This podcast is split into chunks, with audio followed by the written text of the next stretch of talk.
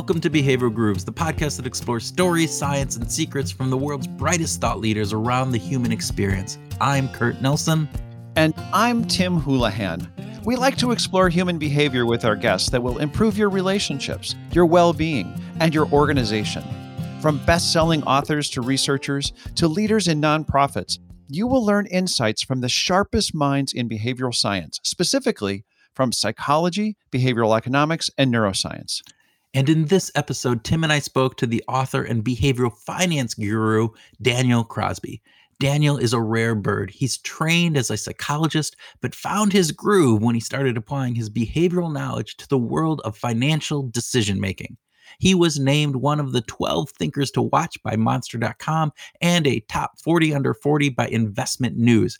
Not too shabby there, Mr. Houlihan. Not, Not too shabby. Nope. So he is definitely making his mark on the financial as well as the behavioral science world. Yeah, it's it is it is really cool. Daniel is also the author of the bestseller uh, "The Laws of Wealth," but we wanted to talk with him about his latest book, "The Behavioral Investor." We found the book to be like the perfect confluence of behavioral sciencey stuff and a set of rock solid investment tips. Daniel in the book examines the sociological, neurological, and psychological factors that influence our investment decisions and shares practical solutions for improving both returns and behaviors. We talked about stress and performance, happiness and wealth, and some of what Daniel calls meta biases. Ooh. Ooh, you're going to have to wait towards the end of the conversation to hear about meta biases. Ooh, have to wait. Yeah, okay. it's a good teaser. Uh, and I just have to say that it's always a pleasure logging into a call and seeing a few very, very fine guitars hanging on the on the wall, which Daniel had behind him, which was just yeah, and, and very cool. I, first, I don't know. I don't know. I don't know if I would have noticed that you were jazzed about that would would that be something that Tim would get excited about guitar? Oh my gosh, yes. It's it's just so rare. It was just oh really oh, fun. It is not. It, this is the interesting piece, Tim. It is more common, and I don't know if it's just the guests that we have or what it is, but man, I would say a good 20% of the people that we talk yeah. to with guitars and the background of whatever they do. I think you just pick those musical guests that we have. I, I, am because mm. that's that's I mean, that's what I love to talk about. So, all right, well yeah. there you go. Okay, yeah. so uh, with that, groovers, we'll ask you to sit back and relax with a hefty pint of behavioral finance and listen to our conversation with Daniel Crosby.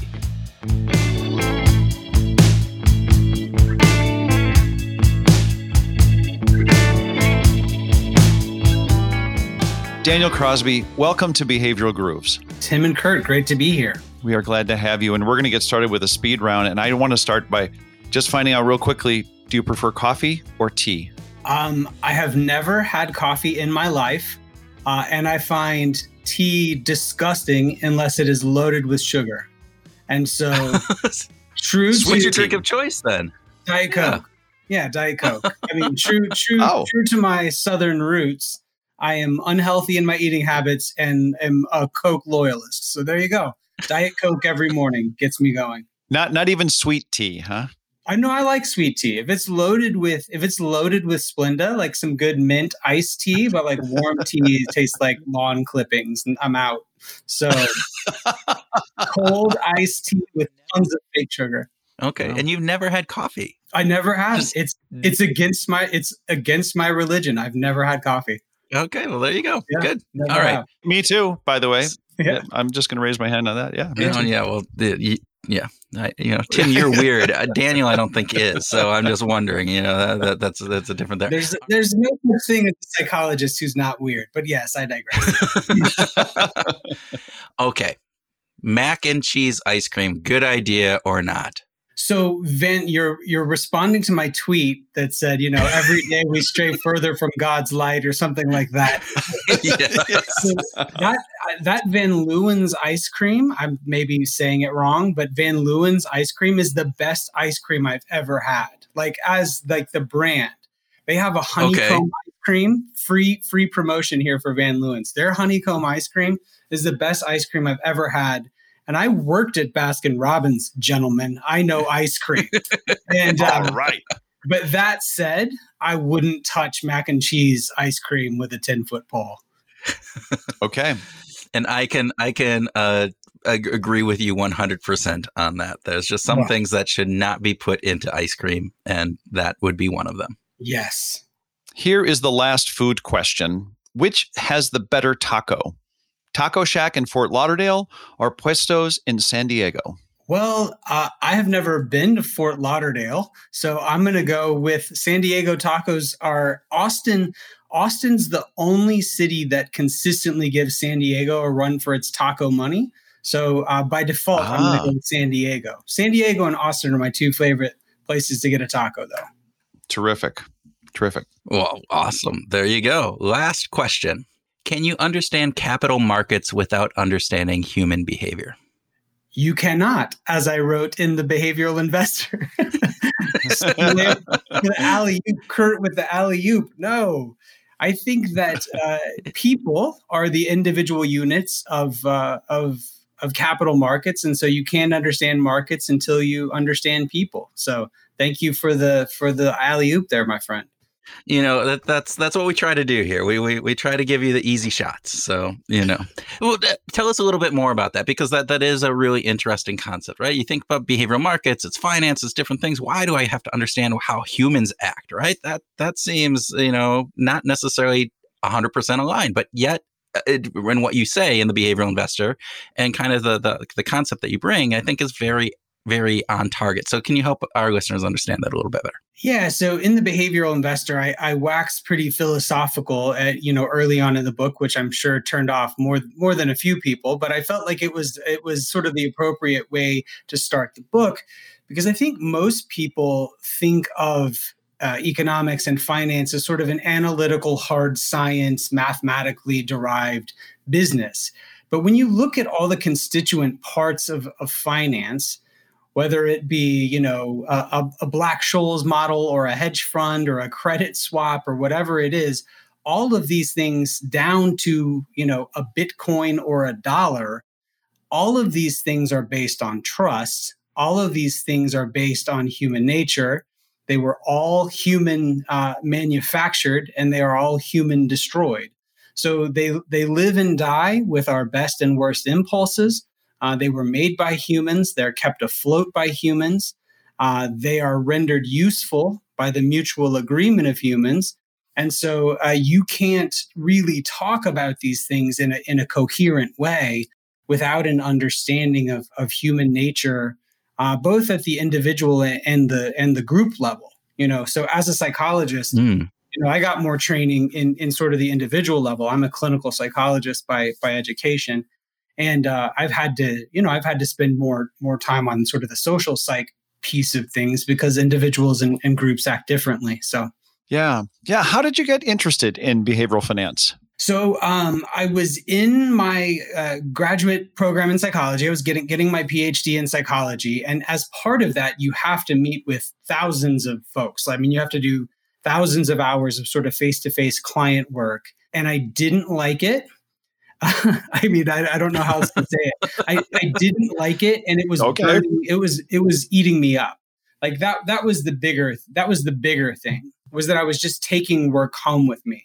You know, you you would see a client mm. on Friday, and, and you wouldn't know if they were going to be there on Monday, right? I was working with unrepentant sex offenders. I mean, you just you know you you see people who are having the worst day of their life. You know, every single one of your clients is in immense pain. You know, part of your job in a very literal sense is to is to take that pain from them and to empathize deeply with that pain. Uh, and then some of the folks that were sort of court mandated for for me to work with didn't want to be there, were very tough to deal with, had done atrocious things, and I was just like, eh, you know, uh, my my thought was there's a piece of this that I love. I love connecting with people. I love thinking deeply about human behavior. I love studying the, you know, the, the inner workings of the human mind. But I had to take a more expansive view. I think when you grow up, I mean, I was 23 when I started my PhD mm. program. And so you have a very sort of one dimensional view of what it is to be a psychologist and it's to wear tweed and have people lie on a chaise lounge and you know tell you about their parents. And so i had to take a more expansive you know a more expansive view of what it meant to be a psychologist. And luckily my dad is a financial advisor. And my dad said hey you know there's a ton of psychology in, in the work that i do. And i was like you know what are you talking about? Like you know yeah. you, you know, because because at 23 I had it figured out, but I'm like, you know, you pick mutual funds for people, like, and uh, and so you know that sort of started a conversation with him. That long story short introduced me he he didn't know to call it behavioral finance but you know he pointed me in the direction of what i would eventually discover to be behavioral finance so the seeds were were sort of planted in my discontent with with clinical work but my love more broadly of of behavioral science yeah, I think it's really interesting. We had a conversation um, with Richard Thaler, not to throw names out, um, but we we had a conversation with Richard Thaler. He was talking about behavioral economics, and he said, you know, our first naming nomenclature for that was behavioral finance because that's where that work was being done at the beginning of behavioral economics. And I think it really is this aspect of applying these behavioral insights into the way that people interact and are influenced by how they they work with money. And I think that's what you really highlight very well in in the book. Um, actually, in in multitudes of your books. So um, just wondering about that. Why should people care about behavioral finance, and what what makes a difference in that part? Yeah, well, they should they should care about it for for two reasons. Like I'll start with the least important reason and work my way to the more important. Uh, the the lesser of the two reasons is that it's critical for you to reach any of your financial goals. Like the mm. you know the best predictor the best predictors of whether or not you are financially solvent, whether or not you're financially successful, are, are all behavioral. It's really sort of unsexy behavioral stuff that, that time and time and again is found to be profoundly more impactful, like five times more impactful in the literature than things like stock picking. So, you know, I did some research yesterday, and it's like if from from 1972 to present, um, if you had invested $10,000 in value stocks, it became about $2 million. Um, if you had bought and held it, right? If you had invested $10,000, mm-hmm. uh, if you had invested $10,000 in growth stocks, it was like $1.8 million. Uh, if you had bought gold, which is usually a very crummy investment, right? So if you had bought gold, it was nearly $400,000. And the average investor mm. over that time had gotten like $240,000, right?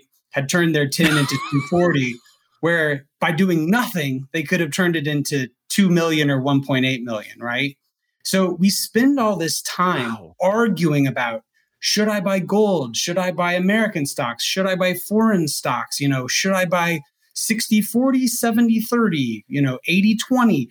We we sort of argue around the periphery of this sort of financial minutia which is sort of sexy but unimportant when the investment problem has been solved. Like it does it truly doesn't matter. Like some things are going to be better than others but there's no way to to know you know sort of a priori which will be better you know which one will be better than the next. So just diversify and hold on. So yeah that's one reason is the things that you think matter about finance actually matter very little, and your behavior within your finances matters a great deal. The second reason, and I think the more important reason, is because it can become a mirror uh, onto yourself and your behavior that can improve every other part of your life. You know, the process of becoming mm. a mm-hmm. good behavioral investor, money is sort of necessary but not sufficient to have a good life. And for someone who talks about money all the time, I really don't like it or care for it that much or find it all that useful beyond just sort of, you know, helping me clothe my family and feed my family and, and keep me warm and, and fed. So, you know, you, you need it to make good money, but it can also teach you how to be a parent. It can also teach you how to be a, a mm. spouse or a partner. It can teach you how not to be a jerk at work you know it can it can teach you how to make better decisions of all sorts many that are uh, profoundly more important than you know picking a value fund over a growth fund. So long-winded answer you you need it to to make money uh, but more than that you need it to to move through the world uh, in in a kind gentle thoughtful way. Does that in some ways connect to uh, Betsy Stevens and uh, Justin Wolfers' work on how our subjective well-being actually does increase above that $75,000 mark. You know, that this whole, you know, myth around $75,000 that I, I, shouldn't say myth, but, you know, the, the work that Kahneman did years ago, right. you know, that these guys have kind of gone beyond that. Is there, is there some correlation there, Daniel? Yeah, I think there is a correlation, but you know, the the sort of more nuanced work that they've done shows that it matters, but still not in the ways that we think it does, right? It's still yeah. not buying a, a, a Lamborghini. It's still not buying a right. bigger house.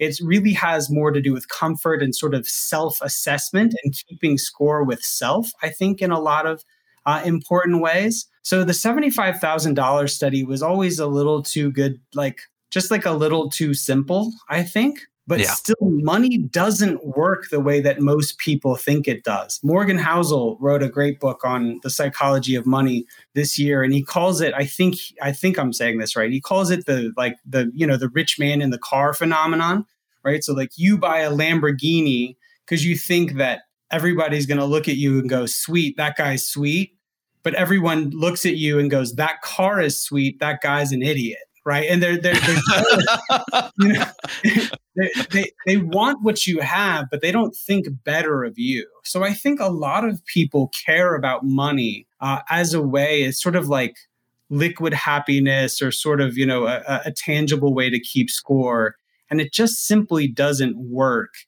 in in the way that people think it does which is not to say that it doesn't buy some happiness and, and improve well-being it it absolutely does but um, not not in the way that people think of it as sort of a panacea that's going to get them respect. Yeah, I think that goes back to some of Dan Gilbert's work and you know talking about we we are horrible at forecasting what is going to bring us happiness and the idea that oh if I just get that next promotion, if I just get that Lamborghini, if I just get, you know, a big uh, pay raise, I'm I'm going to be happy and that's not he shows that that typically isn't the case. And so it's that that misconception between what we believe will make us happy and what actually makes us happy, I think is cool.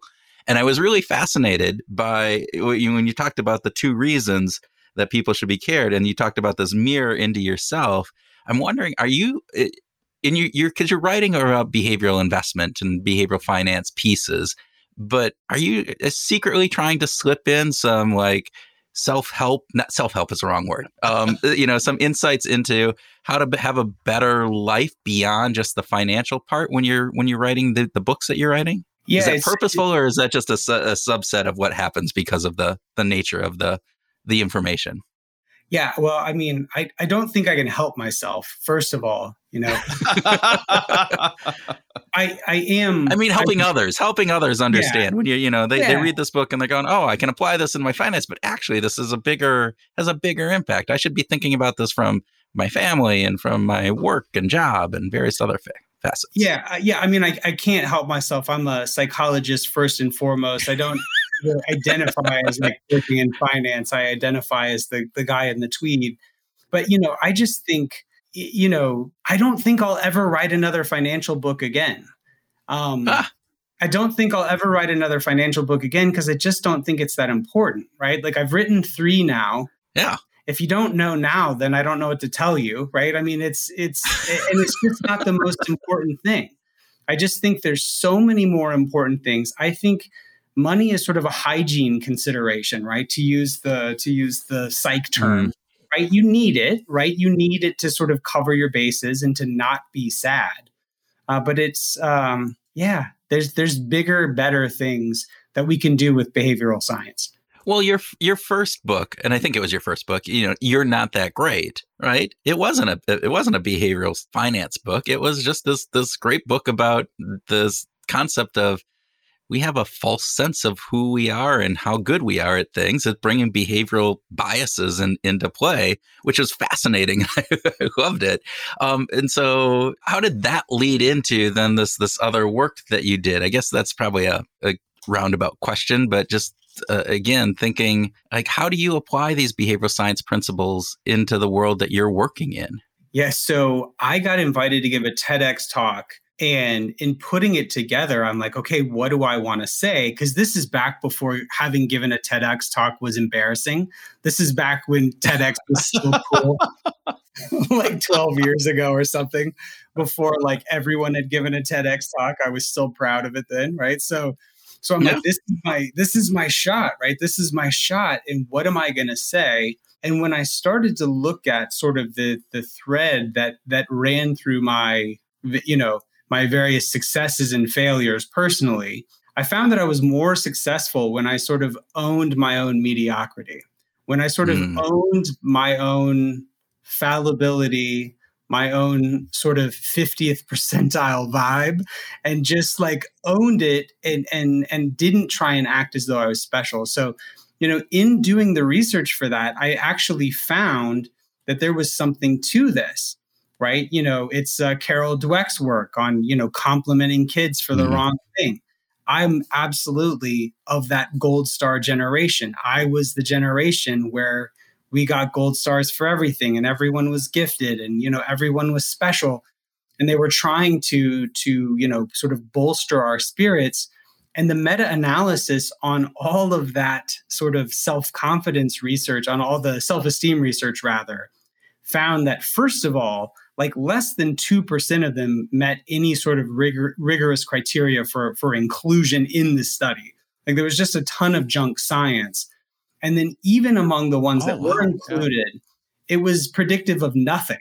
Like it wasn't predictive of, you know, crime, marital satisfaction, you know, reoffense, you know, academic achievement. It was predictive of nothing.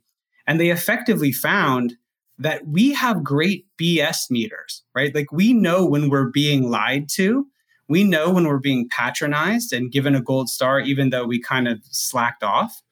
And so what they found in that research was that there's there's really no substitute for taking a risk, working hard, falling on your face sometimes, getting up, dusting yourself off and succeeding. Like there's no shortcut to self-esteem, right? And like we want we want people who are kind and gentle and good to us, right? I mean the opposite is not the path to self-esteem either.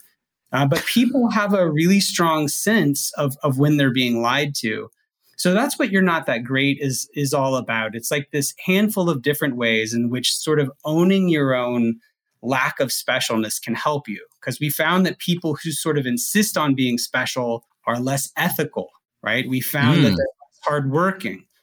We find that they they are are uh, you know more racist, like all, all sorts of negative, you know, all sorts of negative outcomes. You know, there's a story in there about Bernie Madoff that I that I share in the mm. book too, people forget Bernie Madoff was mad rich before he started ripping people off.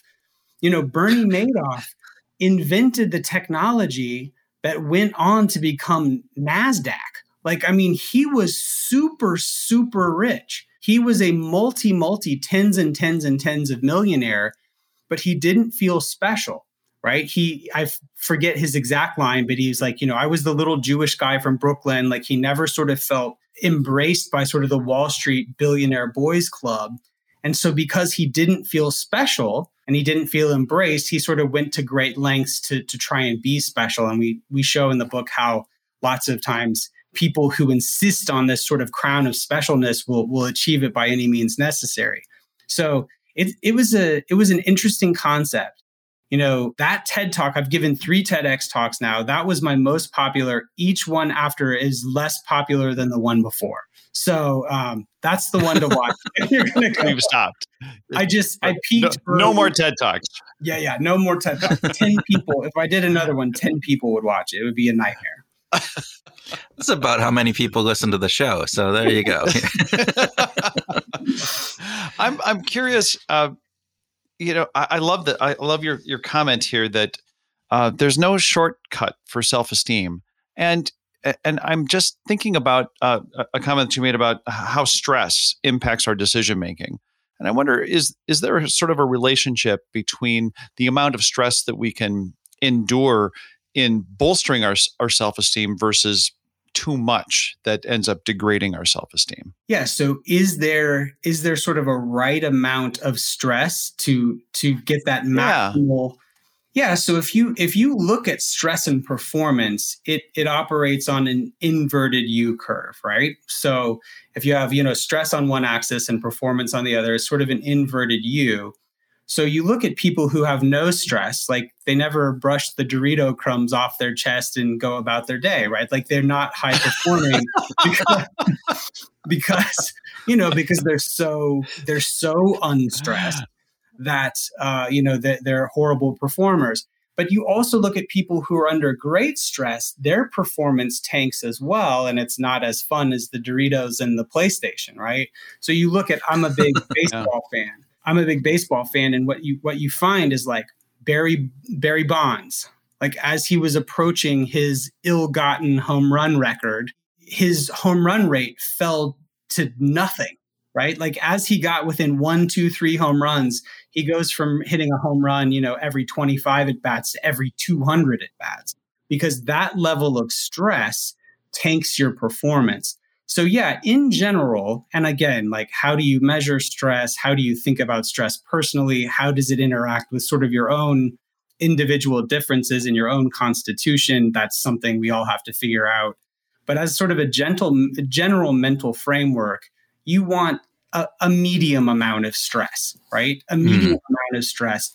All the happiness research, right? All the happiness research, people people's idea of what happiness looks like is laying on a beach with a drink, right? But but actual happiness as we study it has elements of hard work in it. And and so yeah. people don't understand that like you do want some stress. Some stress is conducive to self-esteem and performance and happiness. Yeah. I want to go back to the behavioral investor and talk a little bit about some of the insights from there. So, it, in that you you as you mentioned earlier, you set the stage some philosophical kind of components in various different aspects, but you also start talking about uh, ego, conservatism, attention, and emotion. And those are kind of four kind of ground, you know, setting pieces of this. Can you overview for our listeners and maybe highlight something uh, that what those mean and and how they get applied? Yeah. So you you name checked Richard Thaler. I'll do the same here, except it, mine's not as cool because I didn't meet him. I just stole his idea, right? So, so, so, you know, when when Thaler was talking about sort of his list, when when he was creating his list of, of all the behavioral biases yeah. and, and how they sort of deviated from rational expectations, you know, he and Kahneman and the other folks who were, were contributors to that, you know, they're, they're like, you don't study memory, you study forgetting right? And so what what I hmm. did was I looked, I went the same path. I stood on the shoulders of those giants and I said, okay, here's these behavioral biases. And there's like an unruly number of them now, right? There's nearly 200 depending on whose list you're looking at. And it's kind of just like biases upon biases upon biases. And I would have financial advisors who are my primary clients you know, trying to teach their clients. And they're like, you know, hey, welcome, Mr. and Mrs. Smith. Like, have a seat. Glad to be working with you here at Crosby Capital. To get started, there's 200 ways that you can screw this up, right? And it just wasn't and it just wasn't a very empowering message. Like, you know, one, it was just sort of overwhelming. And then two, it was just unruly. Like, how can you create a risk management system that accounts for 200 individual biases, right? You can't. And so what I yeah. set out to do, you know, what I set out to do in the in the behavioral investor is sort of examine what I'll call meta biases. What are sort of the what are sort of the big daddy biases that underpin many many under other biases? And I I entered that investigation without any preconception of of how many I'd come out with. Ended up with four. So ego, emotion, attention, and conservatism. So, ego is the various flavors of overconfidence, right? It's thinking we're better than the next person, smarter, luckier, more prescient about the future. It has, you know, many flavors, but but all of them sort of have overconfidence at, at the root. And this is sort of the bias that enables every other bias. Because until we learn to say, you know, until we learn to say, I'm not that great, you don't even take the initiative to, to look at the others. So ego is the, the biggest, baddest one of them all. Uh, emotion is just what you just uh, assume. It's sort of privileging the the heart over the head when making uh, when making financial decisions. So attention is privileging what is loud over what is likely. You know, this has to do. My my favorite stat from the book uh, in, in, this facet was that uh, there's there's more deaths every year by an order of magnitude from people taking selfies than from shark attacks. And yet, you know, we're, we're far more worried about the, the shark attack than, than taking the selfie. And the last one is conservatism, which is sort of confusing what we know and what we're familiar with uh, and what's safe with what is actually good. So things like status quo bias, uh, things like home bias in investing, things of that sort of flavor. So those are the four. Those yeah. are the four big ones. I think if you can get those right with your money, uh, you'll you'll go a long way. So going back to you, talked about attention and and just trying to pull some you know current things. So is that the over kind of emphasis today and maybe like Bitcoin and NFTs? Is that part of that aspect? Would you lump that in together with that, or is that part of a, a bigger aspect of it? No, it, it, it absolutely is, and it's you know the thing about attention. There's there's all sort of these sub biases, right? So something like mere exposure effect. People mm people equate what they've heard of with what's good and what's safe, right? So, like, how much did we hear about Dogecoin and AMC and GameStop and all this? And, like, I mean, I looked at Dogecoin this morning because someone was crying in their beer about how they'd done. And it's like, oh my God, it's down 80% because of course it is. It's nonsense. So like you know you know so but but people don't know that right? Like people just know oh i'm hearing about this on the news right? It's got my attention so it's loud so it must be good. Like i've heard of it. And it's the same reason that coca-cola advertises right? I mean coca-cola doesn't really need to advertise. Like babies can pick out the coke you know the coke logo but just keep you know staying staying in front of us right? Staying sort of in our constant periphery makes us think that it's good, that it's worthwhile, that it's that it's worth having. And in the in the case of Diet Coke, that is all true. we we like uh, we're the Coke Zero folks. So oh, both Tim and I drink too. Coke I Zero. So yeah, which I which I understand is going to change. Do I do I have that right? I, have I've read that uh, Coca Cola wants to change the recipe on Coke Zero. If again, if, what? Like, didn't we do this in 1984 with with the real Coke or whatever yeah. that was? New Coke. If, if only, yeah. if only there were some precedent for changing the formula and having rioting in the streets, right? yeah. yeah. I mean, if, if, only. If only. Oh my god. That's conservatism. Let's have a learning moment. That's conservatism, right?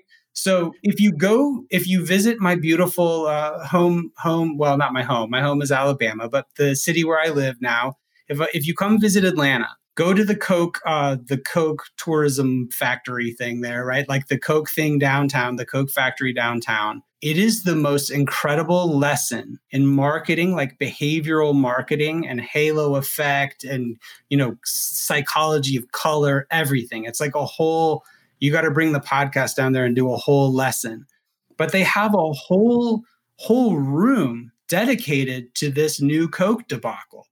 And what's wild yeah. is people preferred New Coke to Coke Classic three to one in, in blind mm-hmm. t- taste tests. So there is a better version of Coke out there that we can't have because we can't have nice things as a human race because we're so wed, right? We're so wed to the things that we know. And that's conservatism it's I lived in Canada for a summer, right? Like I lived in Canada for a summer, which was the best summer of my life because the weather's glorious and Canadians are nicer than we are. And so when I was out there, you know, Canada represents 3% of the world's economy. And it's like a pretty specific 3%. There's lots of oil, there's lots of commodities like oil and gas and uh, trees and stuff like that. The average Canadian's allocation to uh, to Canadian stocks is like 80%. And you know, that's true everywhere. So like years ago when Greek, Greece was having a monetary crisis, Greek folks own majority Greek stocks. Greece is not a well diversified economy. Canada is not a well diversified economy, right? But they own these things in huge numbers because they confuse knowing it with it being safe. So, yeah, that's the Coke lesson. There's a better Coke out there. So let's not screw this up. When they roll out, when they roll out the new Coke Zero, let's be big about it. Let's give it a shot and try not to mess this one up. it reminds me of a conversation we had with Barry Ritholtz about he even noticed that regionally like within the united states that there are more people in the midwest that are invested in farm and agriculture related stocks than on the west coast where there's more tech stock right. investment you know these these regional differences even exist and man that that availability bias is just so strong Mm-hmm. It's the homerism. It's it's like why do you like your your hometown baseball team or your home? You know, it's like uh, that that team has changed from when you were a kid. It's probably different ownership. It's probably different players, different managers. But yet you still like, oh no, this is my team, even if the you know the the heroes that you once worshipped are no longer there. It's a, I I fully go with that. Right. The, the the name of my hometown minor league team is the Rocket City Trash Pandas. So I think it's self evident. I think it's self evident why I like them. I, I, can understand that. There's a there's a cultural wow. component that I think is probably transmuted across the whatever who's who's ever there, right there. I was at Cape Cod with my then three year old daughter who had a little raccoon, and so everyone would come up to her in her, you know, stroller or walking around and she'd be like, Oh, do you have a raccoon? And she would go, No, it's a trash panda. And these poor people from Cape Cod did not know what had hit them. They were not familiar with Southernism. oh, that's fantastic. I, I, uh, I, I, I, cannot wait to actually start talking about music with you. But you have something to say about ethics. You you care about the ethical use of these tremendously powerful tools. And I was wondering if there are if you have some kind of a rubric or or uh, a way that you think about what is ethical and what is not. what, what is a, an appropriate application of of some of these tools? I was wondering if you could share some of that, Daniel. You know, um, you're you've exposed a, a, growth area for me because while I do uh, very much care about ethics and even preface many of my presentations, you know, when I'm talking about influence or motivation and things like this, I'm like, look, you can use this for for good or ill. So you got to kind of like promise me you're not going to screw this up. But that's about as far as I get. I mean, I'll be honest, I don't have sort of I don't have like my my eight pillars, you know, carved in stone that are that are, you know, how I think about the ethics of of behavioral science. So I'm with you that it's that it's incredibly important. And you know, uh, Thaler and Sunstein and those guys have have coined this term sludge for sort of unethical uses of behavioral science. And honestly, it's a bit like the sort of famous uh, Supreme Court pornography ruling, like you know it when you yep. see it, right? You know, when you're trying to sell more cigarettes, like that's probably sludge, right? You know, when you're trying, when you're uh, there was a there was a director of behavioral science at Juul job open recently that was getting a lot of sort of conversation uh, in the behavioral science community because it's like, well, do you want to go help more people vape? Like, like is that like a good you know, is that a good application of, of behavioral science? But, you know, I mean, I'm not curing cancer either, right? Like, I mean, it's, yeah. you know, I think a lot of us are, are applying these things in ways that are, uh, you know, that, that are helping our companies or selling more of widget X. And so uh, it's it's nothing that honestly I've I've sort of put in writing, but I think it's something that it's a question that needs to be asked. And it's it's interesting in my perspective because there's definitely that that pornography piece but then there's also this like where does where does the line get drawn? And I, I, go back to the new i think it was the new yorker article on uber and how they were applying behavioral science in with the the app that their drivers used and you know that said they set a, a daily target and then they have you know how many more rides do you need to hit that daily target? And and you know the the accept button was big and green, obviously, mm. versus the you know the the decline button was grayed out, and all of these facets that I'm going. All right, that they still to to the nudge components, they still had choice, they still had there, and and they're actually trying to apply to the goal that they've set for themselves. But you know, some people saw that as, hey, you're you're manipulating these drivers. You're you're getting them to drive when they shouldn't be driving and when they don't want to drive anymore. And so there's there's this nuance that comes into this too of like where is that line, you know, put in the sand and is it movable and, and all those facets. So I it's hard pressed to say there's a rubric that you can just say, all right, check these five boxes off and you're going to be fine because I think there's going to be a lot of discussion on it moving forward. Well, one hundred percent. I mean, even go back to sort of the, the the seminal work on on organ donation. You know, so the, mm. the default checkbox for organ donation. Like, do you think all those people who who defaulted into donating their organs would have like in a in a in a true 50-50 scenario like i don't know that they would right so does yeah. to the ends justify the means does the fact that we get lots of organs for for folks who are in need justify the means by which we you know got them uh, that's a that's a even in a case that seems righteous like i think there's there's conversation to be had there uh, you know a, a, plenty. And yeah I, you know yeah. Yeah. Mr music i know you want to you want to talk music so. Yes i do. I want to know what a a Tweety psychologist uh, with a 59 gold top behind him is listening to these days. What's on your playlist?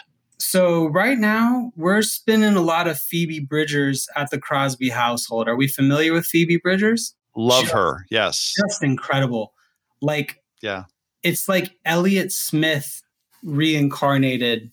If you love Elliott Smith, Phoebe Bridgers is just killer. Just like sort of haunting acoustic music. Radiohead is my my favorite band. I I actually met my wife over a shared affinity for Radiohead, so I love Radiohead and you know owe them a great debt of gratitude. Let's see, love. Uh, I'm I'm sort of frozen in amber, right, in my college years. So I love I love the Arcade Fire. I love Radiohead. I love Father John Misty. I love Vampire wow. Weekend and uh, Phoebe Bridgers. I think those are the things. And then at the gym, Run the Jewels, Atlanta's own. Well, fifty percent Atlanta's own, Run the Jewels. It's it's fascinating. We uh, Trevor Foulk, who we were interviewing earlier about the rudeness thing that we talked prior to the, the show, uh, also has done work on music and and at work. And there's some background research again that most of the the the music that we listen to that we tend to put in our playlists and different things are from those very formative years that we we get anchored in on those. And actually, there was some other work by uh, Seth. Uh, yeah, I always get. Seth Stephens-Davidowitz uh, yeah. took uh, some of Elizabeth Kim's work from uh, from Spotify, and they they looked at at who you know they gave and, and they they teed up four thousand songs from every age group. What were the most powerful or the most listened to songs from women at th- at 30, 31, 32, 33 men, et cetera, all these different years. Found out that what was it? Women were mostly 13 year old, like they were listening to songs when, when, yeah, they were 13 years old when that song came out, and it was men were 14 years old 14 when, the, when the song yeah. came out. So you know, we we fall back into those those so patterns of a bit of a late bloomer there. Daniel. That's, well, that's true in that's true in many respects. But you know, for for me, grad school, like eh, grad school was when I had the most time to spend on yeah. Pitchfork. Right. You know, that's when I could go to Pitchfork and really explore music and avoid writing my dissertation so, like, you know, getting really sort of digging deep in the crate, so to speak, for music was something I did in grad school in, in a way that I had never done it before.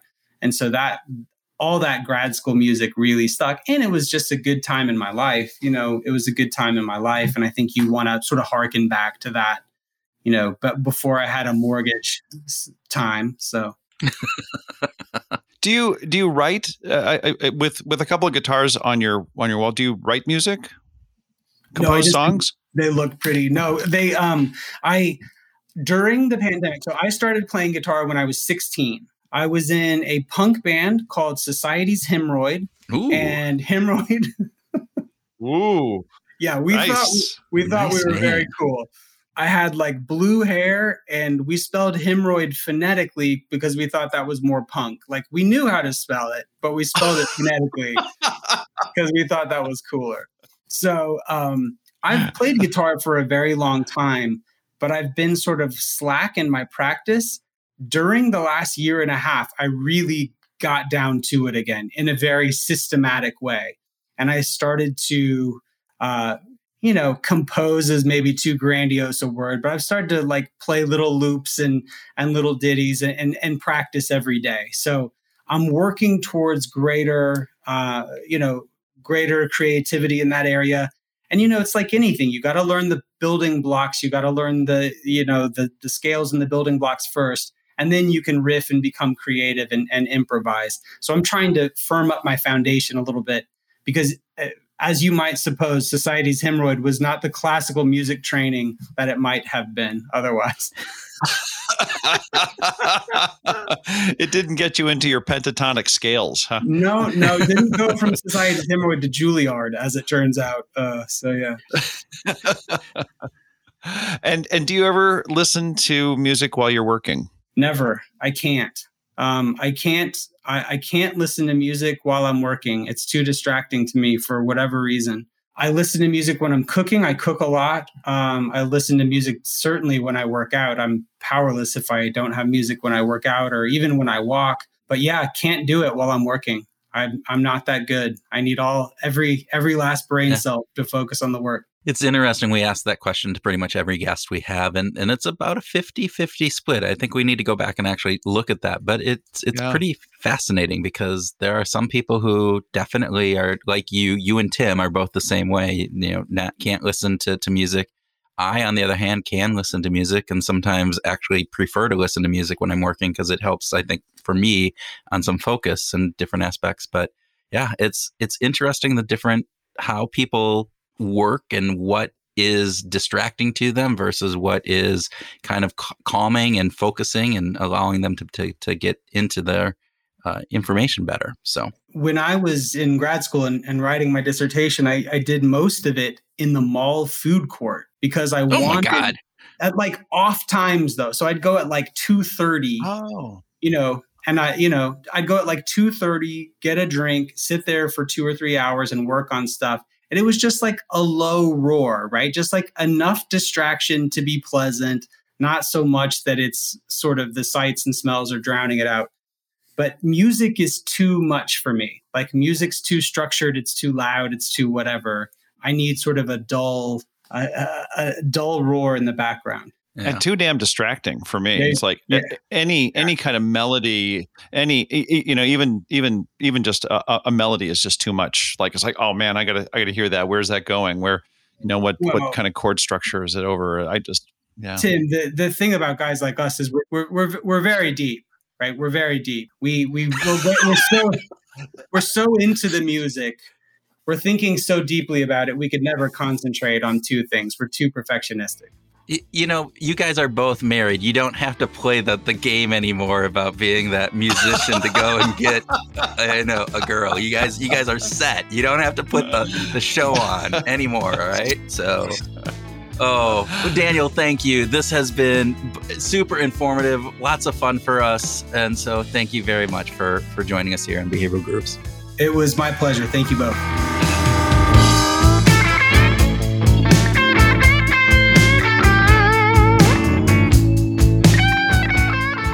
Welcome to our grooving session where Tim and I groove on what we learned from our discussion with Daniel, have a free flowing conversation, and talk about whatever else comes into our not that great brains. Ooh. Well, I know my brain is not that great. Yours is pretty good, you know, but yeah, mine yeah. is definitely not that great. no, no, definitely not. But Thank that- you for agreeing with me. No, You no, no, to- me. It's me. No, no, I'm agreeing. No, I'm- yes, yes, you're I'm- right, Kurt. Your your I'm- your brain is not that great. I'm there being you go. self-deprecating. It's not about you. It's it's about me. it's not. It's always about me, Tim. Right? We just we just talked about you know our our conversation on Spotlight. Spotlight effect with with Vanessa Bohns, and so it always Yeah. comes back to us thinking it's about ah, us, right? So- There we go. Exactly. Which is another great episode. So people, if you haven't listened to that one, please make sure you go and listen to that one. But because Vanessa's amazing. Yep. yes, but we want to bring you a light grooving session today. Ooh. You know, Ooh. it's like a light version that brings you all the flavors of our normal grooving session, but with fewer calories. A bit like Coke Zero, my friend. A bit like Coke Zero, Tim. Near and dear to both of our hearts. And near to Isn't dear to, uh, to, to Daniel's heart because He lives in Atlanta. Yeah. Yeah. So, and he is actually a Coke fan, which was Yes. kind of cool to, to find out. But he cleverly used the lesson of Coke Zero to warn us that, you know what? We might hold an implicit conservatism bias. I thought that was that was pretty like if Coke rolls out a new Coke Zero again, oh my God, can you just please just stop for a while? Going to cling very dearly to this original version. There's going to be some serious loss aversion. And I guess I wonder, will we even give it a chance? Well, you and I actually conducted a side by side taste experiment with Coke Yep. Zero and the new and improved Coke Zero when we were just down at a, at a work the session that we were doing with some consulting clients of ours. We were facilitating a session and they had can of the old Coke Zero and a can of the new Coke Zero. And what did we find? I like the new one better. Yeah, I do. Yeah, I- it's a little sweeter. It is a little sweeter. There you go. Yeah. A little less bite to it as well. Yeah, I liked. I you know I kind of like the bite though. Do you like the bite? I don't I don't miss it. I'm just saying that. Mhm, I'm going to go on the record and say I don't miss it. Okay. in part because I don't have a damn choice, right? It's it's done, so it's gone. So uh, Daniel's work in behavioral finance really led him to research these biases in great detail, and he he's whittled down the 200 plus behavioral biases out there to the four big daddy ones, as he calls them. Big Daddy. Oh, is that not? I thought you were supposed to say Big Daddy with that Big Daddy voice. I should have. I should have, but but it's really important when when we talk about ego, emotion, attention, and conservatism. It seems like th- these are really really powerful uh, combination of of or, or summary of all the big ones that we should focus on the most. And what he found was that at the core of each of these biases was one trait: overconfidence. And Daniel Kahneman even referred to overconfidence as the most significant of the biases. So there we go. To overcome this, Daniel, Daniel Crosby, that is not Danny, Danny Kahneman, who you know we go with a first name basis with, right? No, no. yeah, we do. Daniel encourages us to eat a slice of humble pie, embrace our mediocrity, own the 50th percentile vibe until we're able to say, as he has titled his book, You're Not That Great. You won't even take the initiative to look at what other biases are coloring our own judgment. Yeah. And then, you know, once we're sitting comfortably in our mediocrity, by the way, which could be a great groove. Just going to say that. Sitting in our mediocrity. I like that. It could Yeah. be a song. It could, it could be. We can really, you should write that one, by the way. But we could Just really because know. I have a lot of experience with that. That's what you're going. I get it. I get it. Yeah, I, I can. I can write from my own own life right there. No, but we can really notice what's grabbing our attention from that that point, right? Do, it, do we hold a conservativist bias uh, towards what is already familiar? Like, do we favor what's right there at the doorstep simply because it's right there on the doorstep? I think Ben Parr even even mentioned this in episode 237 that attention is the modern economy. Period. And as Daniel has shown, that we overinvest in what is familiar to us Yeah. and what grabs our immediate attention, just as Ben Parr has talked about, right? Just because something is familiar doesn't mean that it's safe or it's good, right? Having the self esteem and belief to venture into something new isn't easy either, but giving a gold star to everyone who completes the race, well, not really motivating. There is no shortcut for self esteem. And Daniel reminds us that there is no substitute for getting out there, taking a risk, working hard, falling on your face, sometimes falling on your face multiple times, and sometimes getting up and dusting yourself off just in order to make sure that you can succeed. I want to just give some kudos to Mary Califf, our research and production associate, because she found this quote from President Eisenhower that's really, I think, really apropos. That he said, It is not the critic who counts, not the man who points out how the strong man stumbles, or where the doer of deeds could have done them better. The credit belongs to the man who is actually in the arena, whose face is marred by dust and sweat and blood, who strives valiantly, who errs, who comes short again, again, and again, because there is no effort without error and shortcoming. And I, I just love that because it's about you got to be in the got to be in the game. You you know the the only true and credible criticism comes from those people who are actually doing it, right? You can't be a spectator and expect to have really have anything to say. Just get in there and just do it.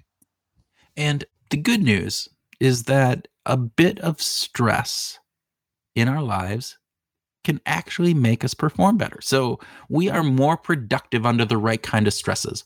Lying on a beach with a margarita or maybe a Coke Zero in your case, right? Ah, oh, there you yes, go. Yeah, yeah, yeah, you get it. Very Oh, much so. I, Yeah. I brought that back all the way back. Nice, See? nice Bringing tie it in. back. Yeah, that was, Yeah, very nice. all right. See, so, so like laying on the beach with a margarita or Coke Zero in your place may sound like your idea of happiness, but research shows that some stress is conductive to happiness and to self esteem. So Yeah. we need to stress ourselves a little bit. We need to have that in order to actually perform at our top and most effectiveness. So, Groovers, go out this week and build your self esteem. You know, work hard. Work hard knowing that you're going to make some mistakes, but do it with the confidence that you can just dust yourself off and keep going. Don't get too confident, of course. I guess there's that risk. Yeah. You know, Not o- a problem with us, Tim. Not a problem with us. exactly. There. Exactly. It's okay to be comfortable with a little bit of mediocrity. Again, that- something something that we're good at. We We, are, are. really good with our mediocrity. Sorry, it's see, my- we it's- we fit perfectly within Daniel's. Oh, it's. I'm sorry. Did I just interrupt your groove? No, yeah.